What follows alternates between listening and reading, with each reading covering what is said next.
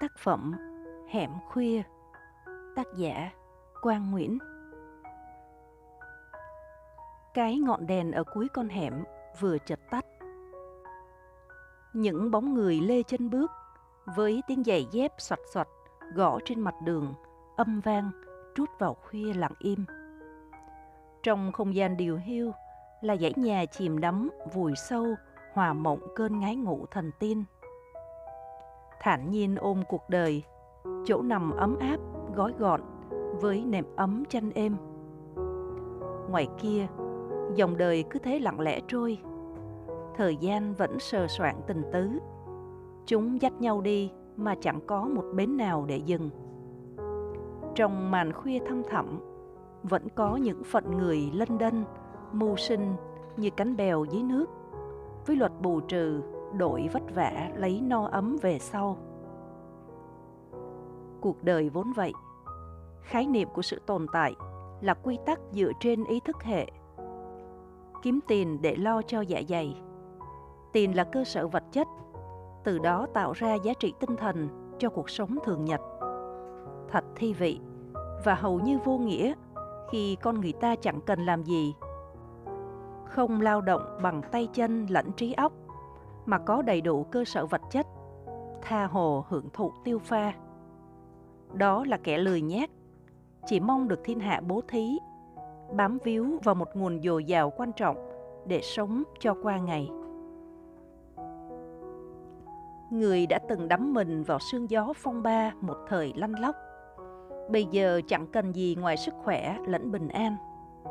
Được ăn no ngủ yên, không còn những tơ vò lấn át chắc hẳn trước đó đã lao lực, tìm kiếm đủ số đáp ứng nhu cầu cho cuộc sống. Nên bây giờ nghỉ ngơi, nhằm thu về công sức đã bỏ ra bấy lâu. Tạo hóa chẳng cho không ai. Nếu chẳng phải là cái số được thừa hưởng một gia sản kết xù từ hồng phúc cha mẹ, thì ít ra kẻ đó phải có tài năng, khôn khéo, nhằm thích nghi, ứng phó với mọi hoàn cảnh đang diễn ra trước mắt tư tưởng cục bộ đối lập với toàn cục. Nhưng có không ít kẻ muốn áp dụng nó vào cuộc sống thực tiễn, như một phương châm với quy trình vốn có. Kết quả của thiểu số và đại đa số thì chưa có bất cứ công trình nghiên cứu nào cho ra đáp án cụ thể. Người ta chỉ dựa vào cách tiếp xúc để làm công cụ đo lường bằng tư duy nhằm hiểu được tính cách của một người. Nhưng chưa hẳn, điều ấy hoàn toàn đúng tuyệt đối. Con đường trở nên vắng vẻ, tiếng nói chuyện cũng im bặt, những âm thanh cuối cùng còn sót lại văng vẳng trong hẻm khuya. Trên câu chuyện nghe được, thì ra họ chính là những nghệ sĩ chuyên hát ở các tụ điểm tiệc tùng hay bất cứ sự kiện nào được mời gọi và trả cát xê một trong toán người ấy mà tôi biết được có gã tên phong. Gã là người tỉnh lẻ, sinh ra và lớn lên ở miền Tây Nam Bộ. Cây máu đam mê văn nghệ mà nhất là vọng cổ cải lương đã ăn sâu vào gã thủa còn ở trường tắm sông. Đó là sự may mắn được thừa hưởng từ cây nôi của đền ca tài tử, mang đậm chất quê nhà. Gã bỏ quê lên phố, sống bằng nghề hát hò. Từ đó, gã chính thức trở thành nghệ sĩ của riêng gã có nghĩa là chẳng cần ai phong tặng cho cái danh hiệu đầy chuyên nghiệp ấy. Y tự nhận là đủ rồi. Mà cũng chẳng có ai biết đến tên tuổi để mà gọi một cách thể hiện sự mến mộ. Một kẻ vô danh tiểu tốt mà đứng vững được trên mảnh đất vàng bằng nghiệp dư hét hò thì quả là chẳng có chút bình thường. Nếu không có sự khéo léo, miệng lưỡi ngọt như ngậm kẹo đưa người ta vào bẫy mê hồn trận nhằm lấy lòng thì làm sao có thể tồn tại được ở nơi này. Các câu nói láo mà trước đây gã hay dùng, bây giờ đã quá lỗi thời so với cuộc sống hiện đại. Con nít nó còn chưa nghe, huống hồ gì là người lớn. Người đi bắt bộ trên mặt nước, không hiệu quả. Ông kia với số cân là 63 kg, trèo lên cây ớt mà hái quả chín về làm nước mắm, phản tác dụng. Cô kia nhổ cọng tóc của mình nhằm làm dây thòng lọng để treo cổ tự vẫn vì người yêu phụ tình. Không thuyết phục. Bà già nọ cụt hai chân lại mù mắt, thế mà chiều nào cũng đạp xe để chở cháu nội đi học về. Vô lý, không thực tế. Những hư cấu lộ liễu đã lỗi thời. Gã bỏ vì nó không mang lại bất cứ lợi ích gì, mà còn tố ngược lại là nói dốc, nói láo. Bây giờ đã tân tín, phải dùng đến chiêu thức khác, nhưng vẫn đảm bảo được kết quả cao, tính chất khách quan và hợp lý. Đó là nhận bà con, mà người đời hay nói thấy sang bắt quan làm họ. Ba nuôi, mẹ nuôi, anh nuôi, chị nuôi, em nuôi. Đó chỉ là cách gọi chẳng có gì để phàn nàn. Ngược lại, nó còn thể hiện mối quan hệ thắm thiết, sự khăng khít gắn chặt giữa đôi bên. Dù biết chả có ai nuôi ai, dù bất cứ ngày nào. Nếu bây giờ mà hỏi gã có bao nhiêu người mẹ, cha nuôi, chưa chắc sẽ nhớ hết vì số lượng quá nhiều, đi tới đâu nhật tới đó. Quen biết nhiều luôn là một lợi thế, dù trong bất kể trường hợp nào, phạm vi nào. Đó là một minh chứng cho sự thành công.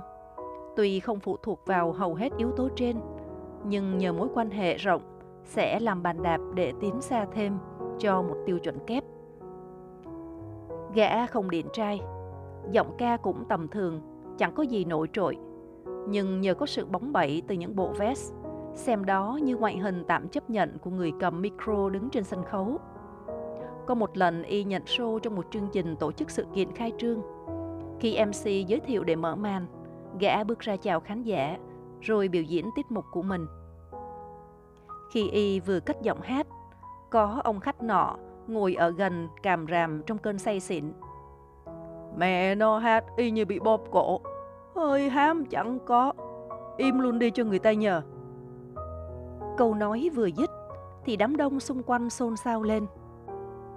Có những tiếng cười như đồng tình với lời chê của ông khách nọ. Gã cảm thấy bị mất mặt lẫn xúc phạm. Tự ái trỗi dậy, y quyết định đi về, không hát nữa. Thế nào rồi người chủ tổ chức tiệc cũng chạy theo năn nỉ, kêu ở lại hát tiếp thôi.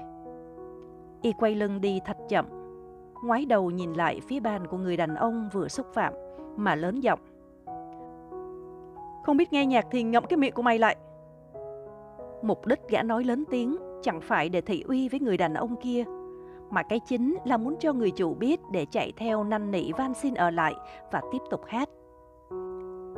Bỗng nhiên, người chủ thân hình cao to chạy theo gã thạch.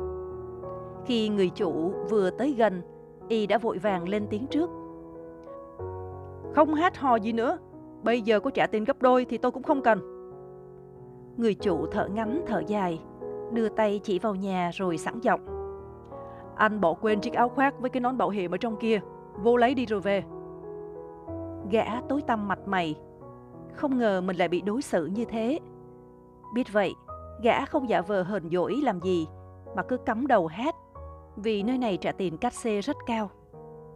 Bây giờ thì một xu gã cũng không có. Thôi, đành vào lấy áo khoác với cây nón mà ra về. Sau lần ấy, gã ít hát lại, chuyển sang làm bầu show. Có nghĩa là đích thân gã sẽ nhận show và giới thiệu ca sĩ đến hát. Số tiền cát xê sẽ được chia phần trăm. Gã vui sướng với công việc này, vì vừa có tiền mà đôi khi còn được lên giường miễn phí với vài nghệ sĩ nữ chưa có tên. Muốn dựa vào gã để đứng vững. Y cũng biết rõ điều ấy, nên luôn cố tỏ ra mình là người có tiếng tăm trong giới ca hát. Y nói với Lan rằng, anh thấy em có chất giọng tốt, tuy nhiên cách xử lý giọng luyến lấy chưa đủ cường độ. Nhưng không sao, anh sẽ hướng dẫn. Nếu được anh sẽ lăn xê để em thành người nổi tiếng. Lan nghe mùi tai, có vẻ rất chuyên môn. Lan thì chẳng biết gì về âm nhạc. Ở quê chỉ hát ở đám ma, đám cưới. Cũng chẳng học qua âm nhạc bất cứ một ngày nào. Dạ, em chưa biết gì nhiều. Mong rằng anh sẽ chỉ bảo và dẫn dắt. Như cá gặp nước, gã sổ ra cả một đoạn văn, phần lớn là khoe khoang cái sự thành công của chính mình. Gã lấy ra mấy tấm hình rồi chỉ về phía Lan. Em thấy không, anh từng thi trên đài truyền hình và được giải nhất. Còn đây là ảnh anh chụp với những nghệ sĩ gạo cội. Họ biết anh hết. Trong số đó cũng có vài người nổi tiếng là nhờ anh. Bắt đầu từ ngày mai, em đi hát cho anh. Khi nào có show anh gọi. Lan thấy trong bụng như mở cờ. Thì ai đi hát mà không muốn mình có tên tuổi, được nhiều người nghe, nhiều người biết. Từ đó gã qua lại với Lan, rồi cùng sống với nhau như một cặp vợ chồng. Cái hay của y chính là không cần làm bất cứ cái gì mà vẫn có tiền để xài. Y thường nhắm vào những ai có điều kiện kinh tế mà lại yêu ca hát muốn được nổi tiếng. Đó là con mồi béo bở, không thể nào thoát khỏi đôi tay mắn lới của gã. Thời gian sau, Lan thấy cứ gồng lưng nuôi gã mà chẳng có gì như y đã hứa. Lan nhận ra gã chỉ là kẻ đào mỏ. Thôi thì bây giờ bỏ của chạy lấy người để làm lại từ đầu. Từ đó, gã tiếp tục dùng miệng lưỡi để chiêu mộ, gã gẫm những phụ nữ nhẹ dạ cả tin mà nuôi lấy tấm thân. Đó là cái hay, cái tài giỏi mà chưa chắc người đàn ông nào cũng có. Nhưng ai đến với gã thì cũng phải chờ đợi cái viễn vông đầy hứa hẹn. Chưa bao giờ có thực như lời gã tuyên bố. Cứ thế hết người phụ nữ này đến phụ nữ khác. Có tay đờn cò trong ban nhạc tên Mạnh, ganh tị với gã, thường hay nói với y rằng Ông sướng chết mẹ không làm gì cũng có tiền xài, gái luôn bao vây. Còn tôi chỉ có vài con, mà nó già khu đế. Những lời như thế, y chỉ tặc lưỡi mà cười và nói rằng Người ta hâm mộ, người ta tự đến với tôi, sẵn sàng phục vụ là chuyện bình thường mà. mạnh đền cò chưa chịu thua, hắn lắc đầu và nói như châm biếm. Ông thì tôi cũng là gì nữa mà phải vờ vịt. Chúng ta như nhau kia mà. Nhưng số tôi toàn là mấy bà xấu, chứ không được đẹp như mấy bà của ông. Gã vân váo cười hì hì, tự tán thưởng cho chính mình.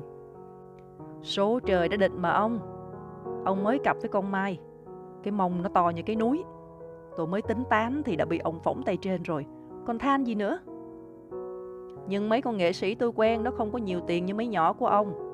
Tôi không bào được. Ngoại trừ tối tối nó cho làm vài nhát để thư giãn tinh thần mà thôi. Mạnh đàn cò như một kiểu so sánh khập khẩn. Gã đưa điếu thuốc lên môi, châm lửa, nhả khói phì phèo rồi nói. Chúng ta cùng hướng lớn để hiểu rõ về nhau.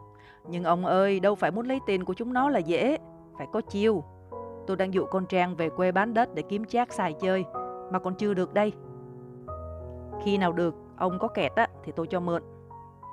Nói xong, cả hai cùng nhìn về phía người dẫn chương trình vừa giới thiệu tiếng hát Linh Hương với bài tân cổ giao duyên được mang tên Lá sầu riêng.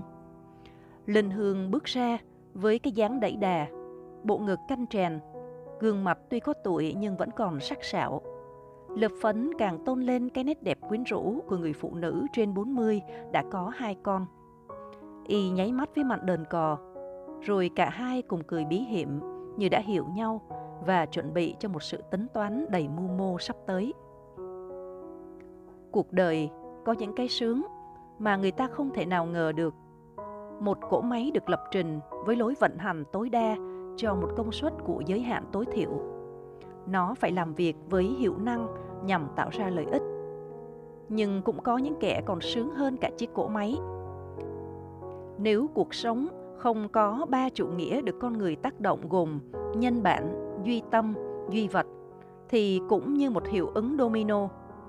Giá trị vật chất kiến tạo ra giá trị của tinh thần. Sự đối kháng luôn tồn tại trong một con người.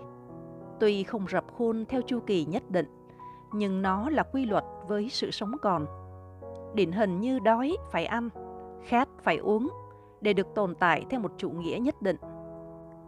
Sống như thế nào thì đó là cách chọn lựa của mỗi cá nhân đối với cuộc đời này. Y thuộc dạng người không làm vẫn muốn có ăn. Y bất tài về mặt này, nhưng lại giỏi ở những mặt khác. Nhất là việc dùng lời nói có tính chất thuyết phục để gạ gẫm lừa lọc đối phương. Cột lõi của một bản chất là sự mắn mung đánh vào tâm lý của những ả muốn có danh mà chẳng hề có tài. Ngoài sự đam mê và tài năng thiên bẩm, còn có khổ luyện trau dồi học hỏi mới dẫn tới con đường thành công. Lý thuyết luôn đi kèm với thực hành. Mọi giả thuyết được đặt ra cho một vấn đề thì cũng chỉ là tranh luận, đoán già đoán non khi chưa có kết quả cụ thể. Cây hay của gã là luôn làm cho người ta phải đặt niềm tin tuyệt đối vào mình. Từ đó nuôi hy vọng rằng một ngày nào đó sẽ giúp hồ biến giấc mơ trở thành sự thật trong tương lai. Nghe thì có vẻ quá đơn giản, nhưng nó lại là việc làm quá khó. Có thể vượt qua mọi giới hạn của sự kìm hãm. Đâu phải muốn ai cũng phải tin mình hết lần này đến lần khác đều được. Không những hứa hẹn mà còn dàn dựng tình tiết sao cho hợp lý, thuyết phục được các vấn đề đã nêu trên một cách trơn tru. Nhưng đối phương lại không biết hoặc lú lẫn không nhìn ra. Chính gã cũng có ước muốn được nổi tiếng. Nhưng bây giờ chả ai biết đến tên tuổi. Những người nghệ sĩ nữ không phải là ngu muội đến mức không nhận ra. Vì các ả cũng bào mòn rất nhiều tiền của những cánh đàn ông có máu hám của lạ. Nhưng có lẽ vì gã quá tài nên các ả đành phải thua, xem như lấy râu ông này cắm cầm bà kia vậy lại nghe đến chuyện của nghệ sĩ Linh Hương. Cô vốn có quê hương ở Mỏ Cày, Bến Tre. Cũng chẳng biết Linh Hương là nghệ danh hay tên thật. Chỉ biết cô yêu vọng cổ từ nhỏ và đăng ký tham gia nhiều cuộc thi. Chưa có cuộc thi nào mà đậu để mang về vinh danh. Cô rời quê đến thành phố để phát triển sự nghiệp ca hát và ly hôn kể từ đó. Chuyện ly hôn cũng khá ly kỳ nếu không nói đến thì cũng chả biết khóc đồng cảm hay cười vì tính dí dỏm của nó. Cô kết hôn năm 23 tuổi. Sau một thời gian chung sống thì cô phát hiện mình bị vô sinh hiếm muộn. Cô đi chữa trị khắp nơi, tiền của bỏ ra biết bao nhiêu mà chứng bệnh hiếm muộn vẫn không hết. Thế mà được người ta chỉ điểm, ở xóm trên có một ông thầy bùa rất giỏi về việc trị vô sinh. Đặc biệt thầy này trị không cần thuốc thang, chỉ cần một lá bùa nhỏ đốt lấy tro, cho vào ly nước mà uống. Nghe thì có vẻ hơi khó tin nếu xét về khía cạnh mang tính chất khoa học. Nhưng cuộc đời thì đầy những huyền bí mà chính khoa học cũng đau đầu, không thể nào lý giải được các hiện tượng siêu nhiên. Thế là Linh Hương đến đó trị 3 tháng trời, ngày hai buổi sáng và chiều. Kỳ lạ thay, chỉ vài tháng sau đó, cô đã chính thức mang thai và sinh ra một bé trai. Thời gian sau, cô tiếp tục tới điều trị bằng phương pháp uống nước bùa như trước, thì lại mang thai lần hai và sinh một bé gái. Như vậy, nhờ một loại phép thuật vô hình phá vỡ mọi quy luật của khoa học mà cô đã có hai người con, đứa nào cũng bụ bẫm, dễ thương, trắng trẻo. Đặc biệt là cái gương mặt giống hệt ông thầy bùa như một khuôn đúc ra, cả trai lẫn gái – Thế là vợ chồng Linh Hương ly hôn kể từ đó cho đến bây giờ, lại cặp với gã Phong. Mà trước đó cô cũng cặp với vô số người. Chắc giờ này cô không sao nhớ ra mình đã có đến bao nhiêu mối tình. Từ lúc Linh Hương cặp bồ và về sống cùng với gã Phong như đôi vợ chồng thật, Mạnh Đền Cò, Vũ Bầu Xô, nghệ sĩ Tuấn Lộc và nhiều người đàn ông khác thấy ấm ức và ghét gã vô cùng vì họ đã bỏ ra rất nhiều tiền để nuôi hy vọng một ngày nào đó sẽ chiếm lấy thân xác nhằm thỏa mãn dục vọng, đồng thời lấy lại cả vốn lẫn lời. Vì nghe đâu cô cũng có tài sản sau bao nhiêu năm ca hát và lượm lặt từ những người đàn ông khác nhờ sự khôn khéo của bản thân. Sự thật là vậy. Hương có vài lô đất, nhà mặt phố, tiền cắt xê bấy lâu, dành dụng làm sổ tiết kiệm gửi ngân hàng. Thử hỏi ông nào chẳng muốn thử vận may nhảy vào mà kiếm ăn – bao nhiêu ý đồ của những gã đàn ông đều bị Phong phá tanh bành. Chỉ trong vòng nửa tháng, y đã cưa đổ người đẹp, hát hay, giàu có mà lại không tốn bất cứ một xu nào. U cũng là thiên tài, chuột xa hũ nếp cũng bắt đầu từ đấy. Một ngày nọ, gã nói với Hương rằng Em à, mình cũng là nghệ sĩ rồi, cần phải mua quần áo đắt tiền và sắm xe riêng để đi lưu diễn có thế mới được nhiều bầu show mời vì sự nổi trội. Em thấy sao? Linh Hương e dè trả lời. Người ta mời mình là giọng hát chứ đâu phải là hình thức bên ngoài đâu anh. Gã bước tới hôn nhẹ vào má, tay vuốt ve đôi vai, ôn tồn nói. Em không biết đấy thôi, đã là nghệ sĩ thì phải chuyên nghiệp. Mình bỏ ra vốn ban đầu rồi sẽ thu về gấp đôi sau. Có xe, có thu âm quay MV thì mình trở thành người nổi tiếng. Lúc đấy tiền cắt xe sẽ cao lên ngất ngưỡng, đi lưu diễn khắp nơi khỏi cần thuê xe. Anh nguyện làm tài xế cả đời cho em. Đấy, lấy lại vốn mấy hồi mà em lo. chúng ta đã có nhà, chỉ thiếu mỗi con xe. Hương nghe thì thấy hợp lý, vì cô thấy những nghệ sĩ nổi tiếng cũng đi xe con, cũng có ra CD để quảng bá. Nghe nói họ giàu có nhờ con đường làm nghệ thuật, cô cũng có ước mơ này từ lâu. Xe hơi và quay MV làm đĩa có nhiều tiền lắm không anh? Gã không do dự nói ngay. Ôi có bao nhiêu đâu, mọi việc cứ để anh lo. Em chỉ cần bỏ tiền ra rồi sau này lấy lại thôi, như bỏ ống heo vậy mà. Nói xong, tự nhiên gã òa khóc lên như cha vừa chết. Làm Hương cũng giật mình, không hiểu chuyện. Nhưng cô vẫn âu yếm dỗ dành y như người mẹ vỗ con. Thôi nín, thôi nín, em thương, em thương, sao anh lại khóc? Gã lay tay lòng nước mắt rồi ôm Hương vào lòng như sợ cô sẽ biến mất khỏi vòng tay siết chặt của mình. Gã nói trong nghẹn ngào nức nở. Anh sợ một ngày nào đó em sẽ nổi tiếng, khán giả bu quanh xin chữ ký, được nhiều người mến mộ. Lúc đó em sẽ không còn yêu anh nữa. Hương cảm thấy mũi lòng, cảm động trước câu nói và những giọt nước mắt của gã. Anh đừng như thế, em sẽ yêu anh đến suốt đời, dù em có nổi tiếng cũng không bao giờ xa anh đâu. Em sẽ làm theo ý anh, vì em biết đó là hạnh phúc của riêng hai chúng mình. Bỗng nhiên gã nở nụ cười và hôn thật nhiều vào mái tóc của người yêu. Y dõng dạc như trẻ con trong vòng tay của Hương. Em không biết lái xe hơi, thôi thì để anh đứng tên để ra đường cho thuận tiện hơn. Mình là vợ chồng thì của em cũng như của anh. Hương gật đầu đồng ý ngay mà chẳng cần do dự đánh đo. Thật ra cô không muốn đứng tên bất cứ tài sản nào vì có nhiều lý do mà không tiện nói ra. Cô cũng có sự riêng tư của cá nhân mình luôn giữ kín, chẳng tiết lộ với ai, kể cả đó là Phong. Em tính thế này anh xem được không nha? Chúng ta sẽ mua xe trả góp. Anh cứ đứng tên rồi mỗi tháng em sẽ đưa tiền cho anh trả. Được không anh yêu? Em có tiền mặt, sao không trả một lần cho xong mà góp chi cho mệt thân lại tốn thời gian? Hương ấp úng, chẳng biết nói sao. Im lặng vài giây rồi cô nói tiếp. Thì thì trả một lần em sợ bị dị nghị. Người ta sẽ nói em nuôi trai. Với lại tiền trong ngân hàng em đã lấy ra hết để anh về quê xây nhà cho ba mẹ rồi đó. Còn lại một ít để trả tiền cái nhà góp mà chúng ta đang ở. Em có vài lô đất, tại sao không bán để trả dứt điểm cái căn nhà này? Gã cầu mày, tỏ vẻ khó hiểu. Thôi, cứ để dành sau này khi chúng ta về già cứ để em lo anh chỉ cần biết em yêu anh luôn dành hết cả những điều tốt đẹp cho anh là đủ rồi. Việc còn lại xin đừng bận tâm. Câu nói quá dư thừa thải. Gã bận tâm làm chi cho mệt.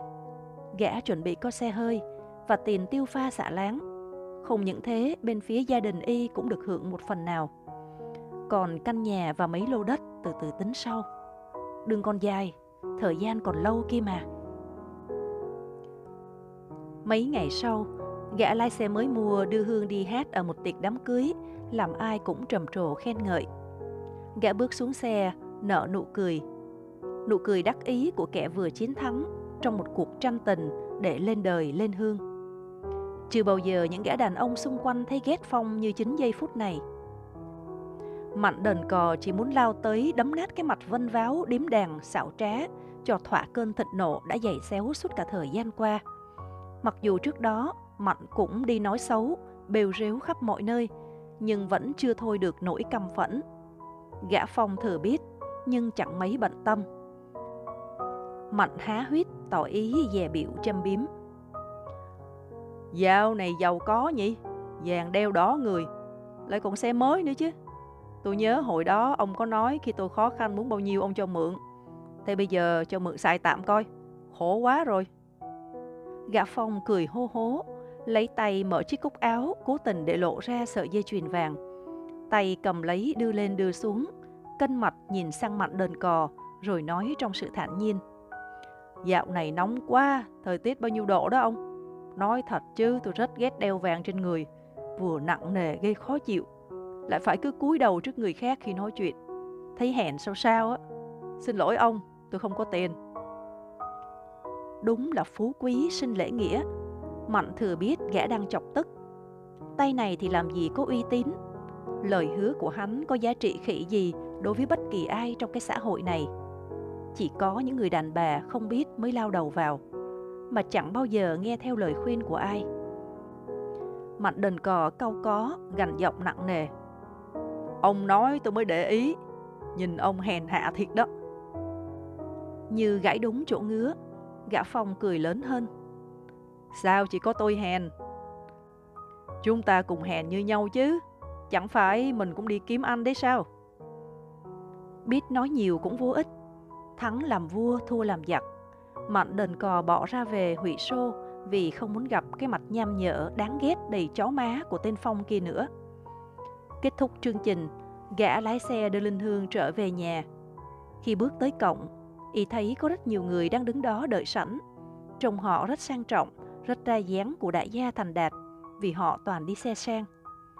Gã nở nụ cười huyết sáo vì nghĩ rằng Hương đã bán đất và hôm nay họ đến là để bàn bạc giao dịch. Riêng Hương thì tái mặt mày, hốt hoảng khi nhận ra người phụ nữ ấy chính là bà Mai, vợ của ông Sơn, người tình trước của cô. Một người thanh niên khoảng ngoài 20 bước ra chặn đầu xe và nói như ra lệnh. Mời ông bà xuống xe, vào nhà dọn hết những đồ đạc cá nhân, trả nhà lại cho mẹ con chúng tôi. Chỉ được phép lấy đồ của ông bà, đồ của chúng tôi giữ nguyên như ban đầu. Gã Phong nghe bối rối chưa biết chuyện gì đã xảy ra. Gã lớn giọng thách thức. Nhà nào là nhà của mày? Nhà này của vợ chồng tao đã mua. Nếu các người không ra khỏi đây tôi sẽ báo công an. Người phụ nữ tên Mai cười lớn giọng. Ai bán mà mày mua? Giấy tờ đâu? Sổ đâu? Mày không báo công an thì tao cũng sẽ báo. Nếu báo giúp á, thì tao cảm ơn khỏi tốn tiền điện thoại. Gã nhìn sang Hương rồi nói. Em vào lấy sổ ra để anh tát vào mặt chúng nó cho bỏ tật sớm xa sớm xác. Hương lắp bắp. Em... em... Bà Mai tiếp tục lớn tiếng rồi làm ồn beng lên. Mọi người xung quanh hiếu kỳ đến xem, càng lúc càng đông. Cái con kia, mày trốn luôn trong đó không ra gặp tao hả?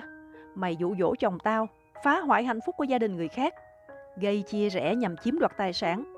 Nhưng mày lại không nghĩ tao đứng tên nhà này và mấy lô đất kia. Thằng Sơn hoàn toàn không có bất cứ tài sản nào ở đây. Tao cũng đã tống đầu nó đi từ hôm qua. Bây giờ tới lượt mày. Nói xong, bà Mai đưa tất cả các loại giấy tờ hợp pháp có liên quan cho tất cả mọi người xung quanh xem để chứng minh lời mình nói hoàn toàn đúng sự thật, không phải bị đặt để vu oan. Hương ngồi trên xe khóc sướt mướt. Chưa bao giờ cô cảm thấy mình nhục nhã như chính phút giây này. Nếu không có gã Phong xuất hiện ở đây, thì có lẽ sự việc sẽ không đi quá xa. Cái nỗi lo lắng riêng tư không dám nói cho Phong biết từ lâu. Này nó đang đối diện trước mắt mà cô chưa kịp chuẩn bị tâm lý để ứng phó. Thì ra là đất đai và nhà hoàn toàn không phải của cô. Chẳng qua cô chỉ muốn lợi dụng cái máu ham của lạ của người tên Sơn bằng sự mưu mẹo của mình sau này sẽ chiếm trọn rồi đá luôn gã Sơn.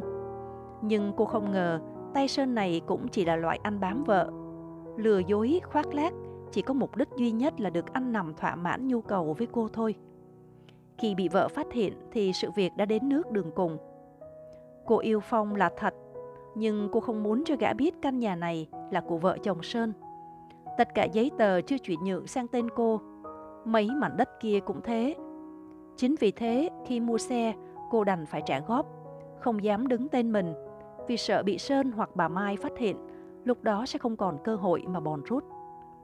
Bây giờ thì hết rồi. Cô đã mất hết tất cả. Tiền cát xê dành dụng làm sổ tiết kiệm đã cho gã Phong mang về quê xây nhà. Bà Mai còn tức giận nói thêm. Tao tốt với mày quá mà Hương. Kết nghĩa chị em. Chị chị em em rồi em gả gấm chồng chị luôn. Đúng là nuôi ong tay áo. Tao không đánh ghen, nhưng tao sẽ nhờ công an vào cuộc giặt trần chúng mày. Để ai ai cũng biết bộ mặt thật mà tránh xa ra. Hương khóc nỉ non quỳ lại. Chị tha cho em, em hứa sẽ không làm vậy nữa. Hãy cho em cơ hội đi hát để kiếm tiền nuôi cha mẹ già đang bệnh tật ở quê. Em có hai đứa em bị tật nguyền không đi làm được. Em là lao động chính. Xin chị rủ lòng mà thương xót. Bà Mai biết rõ hoàn cảnh gia đình cô vì đã từng xuống tận nhà chơi thăm hỏi rất nhiều lần. Bà Mai nói với tình nghĩa sau cùng. Vào dọn đồ đi ngay. Chuyện này tao sẽ không nói cho gia đình mày biết. Thằng này là chồng mày đấy à? Toàn là dinh láo toét lọc lừa gặp nhau. Kêu nó đi trốn ngay chứ con đào mà gặp thì họ hàng nó sẽ cho mày biết tay. Làm con người ta có bầu, lấy hết tiền của rồi mang đầu trốn chạy. Lấp lánh trông chói mắt ghê nhỉ? Vàng giả đấy em. Ông Sơn nhà chị mã ra để làm quà sinh nhật cho nhỏ Hương cách đây 3 tháng. Chắc chính nó cũng không biết đó là giả. Bất ngờ quá chứ. ổng khai với chị hết rồi. Thôi quăng bỏ đi. Đeo vàng giả người ta cười chết. Tội nghiệp thiệt. Các em quê mùa quá. Tao đã cho người theo dõi tụi bay từ rất lâu. Gã im lặng không nói lời nào. Gã nhìn sang Hương, rồi nhanh mặt khổ sở nói không thành lời. Cái nhà bên kia khi mua trả góp anh đứng tên trong hợp đồng. Xe cũng vậy. Thế thì tiền đâu bây giờ mà trả đi em? Anh làm sao đây? Trả cho đến bao giờ đây? Lúc trước gã khóc dạ, nhưng bây giờ là khóc thật. Hương ấm ức tát thẳng vào mặt gã. Cũng tại anh đòi mua, anh tưởng tôi giàu lắm hay sao mà anh bám? Ít nhất tôi cũng cho anh cả mấy trăm triệu để làm nhà cho gia đình anh rồi. Thôi xem như từ nay đường ai nấy đi. Tôi sống một mình cho khỏe. Anh đứng tên thì anh trả tiền. Bà Mai đứng đó chép miệng cười cho tuồng cải lương của hai nghệ sĩ diễn giữa ngoài đời thật và trên ánh đèn sân khấu. Một nụ cười khinh bỉ khi mọi việc đang bắt đầu kết thúc. Kể từ đó, trong giới hát hò, người ta cứ đồn ầm lên, đi đâu cũng nghe nhắc tới việc gã Phong ôm một đống nợ vì thói lọc lừa đàn bà con gái của chính gã. Hương cũng không kém gì với tai tiếng ấy. Trước đó, họ muốn nổi tiếng bao nhiêu, thì bây giờ lại ước rằng, ước gì chẳng có ai biết tới tên tuổi mình, có lẽ dễ sống hơn trên mặt đất này. Chắc hẳn về sau, họ sẽ làm thêm những công việc khác nhằm kiếm thêm khoản thu nhập cho đủ đáp ứng nhu cầu của cuộc sống. Vì họ hiểu rằng, từ nay sẽ hiếm có ai kêu đi hát như lúc trước đều đặn. Hẻm khuya buồn thăm thẳm. Trước mặt tôi là nỗi ảm đạm của kẻ mất ngủ, đang ngồi giữa ban công mà nhớ thương quê nhà. Toán người nghệ sĩ đã đi qua. Tôi còn ở lại, mắt hướng về phía cuối trời xa xôi. Tấm rèm bên khung cửa cũng từ từ khép lại để ru mình vào giấc ngủ bình yên. Truyện ngắn của Quang Nguyễn